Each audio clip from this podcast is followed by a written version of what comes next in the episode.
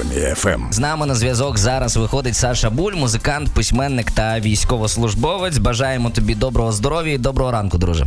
Доброго ранку. Слухай, ну я скажу так, що сьогодні всесвітній день дарування книг, і власне це наштовхнуло нас на тему, напевно, такого найбільш знаєш містично-резонансного роману України за останній час, який, до речі, написав ти. Називається він Плющ. Він був Дякую.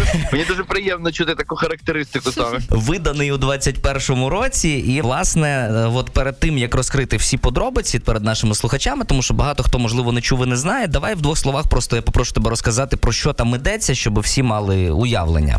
Це, якщо коротко, роман антиутопія, тобто нічого там хорошого не чекайте. В сенсі це не буде якась така весела, легка історія. Це близьке майбутнє, частина з якого уже на жаль стала нашим сьогоденням. Тобто, це пандемія і це війна повномасштабна з Російською Федерацією. І е, тобто, технічно це антиутопія, яка межує з неовестерном, але все це відбувається в українському сетінгу. Все це відбувається в Да, Україні. не сип тими словами, бо той неовестерн сетінг люди слухають, думають, боже, який мудрий той Саша Буль, але про що він говорить, ми не все розуміємо. Давай простіше трошки. Тобто це історія про близьке українське майбутнє, кажемо, технічно десь з елементами. Ну, вестерн всі розуміють. Та це Мгм. такі одинокі відчайдушні герої, які їдуть десь в захід на своєму коні. Власне, головний герой він десь от такий, але не треба думати одразу, що я десь там калькую американських ковбоїв. Ні, просто ця тема нам завжди була близька. Історія дикого степу, історія власне такого козака, який десь кудись іде, вирушає на пошуки кращого життя, на освоєння нових територій, кудись на фронтир або за фронтир. Е, Я просив просто того що це відбувається у близькому майбутньому.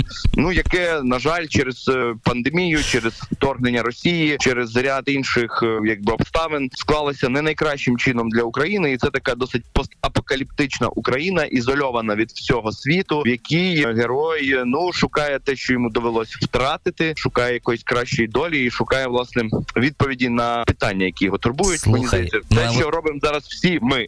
Ну а от знаєш, нас що найбільше зацікавило? Так, літературні критики писали, що роман Плющ став пророчим для тебе, бо тобі випало пройти на війні той шлях, який проходить головний герой книги. Ти зустрічав на війні людей з такими ж прізвиськами і прізвищами, як персонажі з роману. А місце, взагалі, де закінчуються події роману, також дуже знаково. Прокоментуй цю містику, будь ласка. Це як взагалі? Звідки ти такі речі передбачив? Я не знаю. От насправді я б хотів дати якусь е, таку, знаєте, прям ґрунтовну відповідь, але я не знаю, як це працює. При тому, що я є, не скажу, що я себе ідентифікую як людина в якійсь там містичній магічній системі координат. Ні, я радше досить прагматичного складу розуму. Я там не вірю в гороскопи. в мене немає якихось своїх ритуалів, талісманів. А тут воно якось так склалося. Можливо, це тому, що мій герой, це ж я частково в нього програмую якісь правильно свої принципи, свої поведінкові патерни. І коли певні обставини складалися зі мною по життю, я приймав якісь подібні до його рішень. Рішення, тобто там, наприклад, пішов до війська. А можливо, дійсно в цьому якась присутня магія. Ну там просто там все пішло от таким чином, тому що починаючи з того, що повномасштабне вторгнення Росії в романі починається в лютому 2022-го, коли зранку 24-го полетіли ракети, до мене аж волосся дибки стало. А закінчуючи тим, власне, що коли я отримав е, розпорядження наш батальйон на вихід з зони бойових дій, і я побачив, в який район нам треба висунутись, і в мене тоді знову встало волосся дибки. Я такий, ну не може бути. Ну і власне перед тим теж я частково продублював шлях на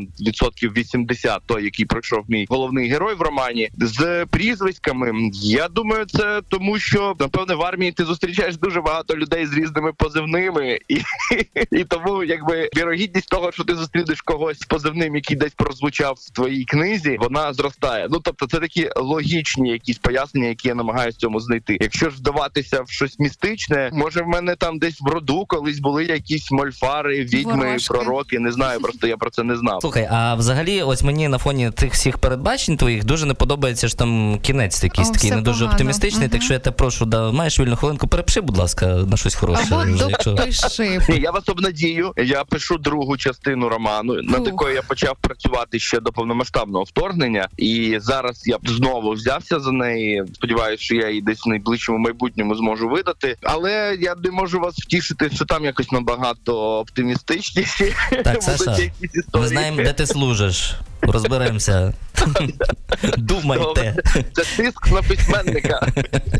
Ну, Ні, ми просто дуже хочемо перемоги. У протистоянні музики і письменництва. Що ти обереш? От таке питання. Цікаве. Я сам його собі неодноразово задаю, тож е, дякую за нього окремо. Мені здається, що чим далі, тим більше шальки терезів схиляються до письменництва, тому що я просто аналізую те, що зараз, коли в мене десь випадає вільний час, і переді мною є умовно. Мій лептоп і моя гітара. Я частіше беру лептоп і нотую якісь думки, які я планую потім інтегрувати в свій майбутній роман. І рідше беру гітару і награю якісь мелодії. Угу. Цікаво. Ну а взагалі встигаєш читати книжки інших авторів чи ні? Так, встигаю, встигаю. Я тривалий час не читав, що для мене взагалі не властиво, але я підозрюю, що я просто був в якомусь такому шоці. Думаю, що всі ми тривалий час мали якісь проблеми з концентрацією через стрес, і це напряму було пов'язано у мене з, з читанням книжок. Але з часом я якось еквалізувався, вирівнялось в мене мій душевний стан, і, і зараз я почав читати все більше, просто якби дисциплінував себе. Є вільна хвилинка, намагаюсь так, щоб завжди біля мене була одна з книг, які я читаю. Статути збройних пара- сил чи ні? Ще раз Статути збройних сил? ні, ні, це на щастя в минулому. Ну в сенсі не Я те, тебе що розумію. не, Це на не, щастя. послу- Там да, не послуговуюсь, але це, скажімо, е, матчастина, яку я пройшов, запам'ятав і до неї наразі не вертаюся. Це і художня література, і нонфікшн, але читаю регулярно. Там А можливо, перед щось сном теж порадиш? намагаюсь читати. Якісь твої топ 3 наприклад, класних книжок, от які треба прочитати слухачам і слухачкам армії Ем. ФМ. Топ 3 Добре, я спробую розділити це так: художня книга зарубіжного автора, українського автора і, е, наприклад, одну якусь назву нонфікшн. Якщо про художню книгу я не можу не сказати про свого улюбленого письменника Кормака Маккарті, якого я перечитав просто вздовж і впоперек по кілька разів в оригіналі, в перекладі. Зараз вийшов його прекрасний роман Кривавий меридіан, і його можна прочитати вже українською, тобто його переклали українською. Я ще сам його українською не читав, бо на мене руки не дійшли, але я рази до цього читав його в оригіналі, в російському перекладі. Тому от прочитайте, є чудова можливість. Це просто фундаментальна книга, якби в моїй світоглядній картинці. І мені здається, що для всіх українців вона буде корисною, бо це така досить стоїчна книга про важкі часи і про те, як люди собі в ці часи радять. Якщо говорити про українських письменників, а я тут одразу кількох пораджу. Зараз я читаю в даний момент буквально Макса Кідрука колонію, циклу нові темні віки. Прекрасна книга, і взагалі всі книжки Макса Кідрука, які потрапляли мені в руки. Про жодну з них я не можу сказати кривого слова. Це нариси Дніпра та нариси Дністра Афанасьєва Чужбинського, хорошого друга Тараса Григоровича Шевченка. Прекрасні культурологічні книжки про Україну. Знову ж таки, з вайбом такого вестерна. Такі вони не занудні,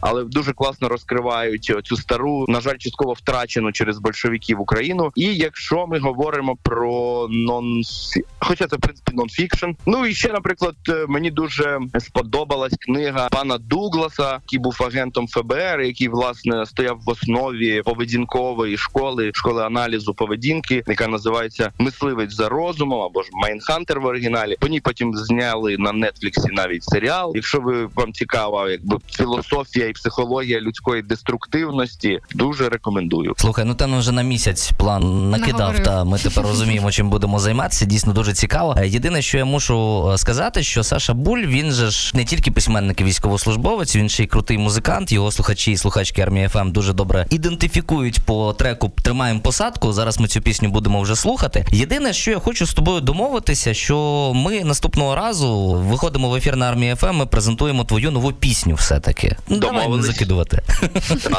Ні, ні, я не закидую, просто скажімо, трошки менше часу цьому приділяю. Загалом, я думаю, що вистачить на все. Головне за службу також не забувати. Дякуємо Так. Тобі. Біжи вже на Навзаєм. шикування. Я так розумію, що на 9 там все має відбутися. Ну і ще раз скажу, що з нами на зв'язку був Саша Буль, музикант, письменник та військовослужбовець. Армія ФМ.